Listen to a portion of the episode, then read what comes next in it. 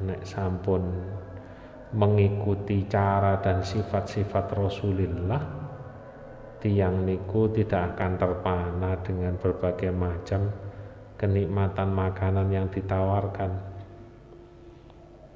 Mau mawon bentuke? Sampai ono panganan rego jutaan barang. Mboten ngefek wala malbasin lan ora pang, pang, pang napa penganggo.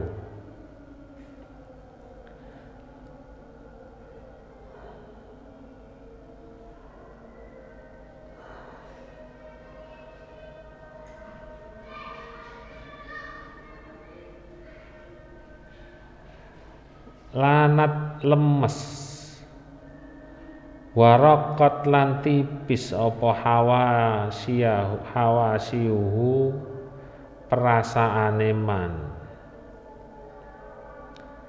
Kalau orang sudah mengikuti sifat sahabat nabi tabiin dia akan mudah empati. Mboten ngamuk-ngamuk krana nek ngamuk gaya marah niku sing diamuk nggih umate Gusti Kanjeng Nabi. Nggih makhluke Gusti Kanjeng Nabi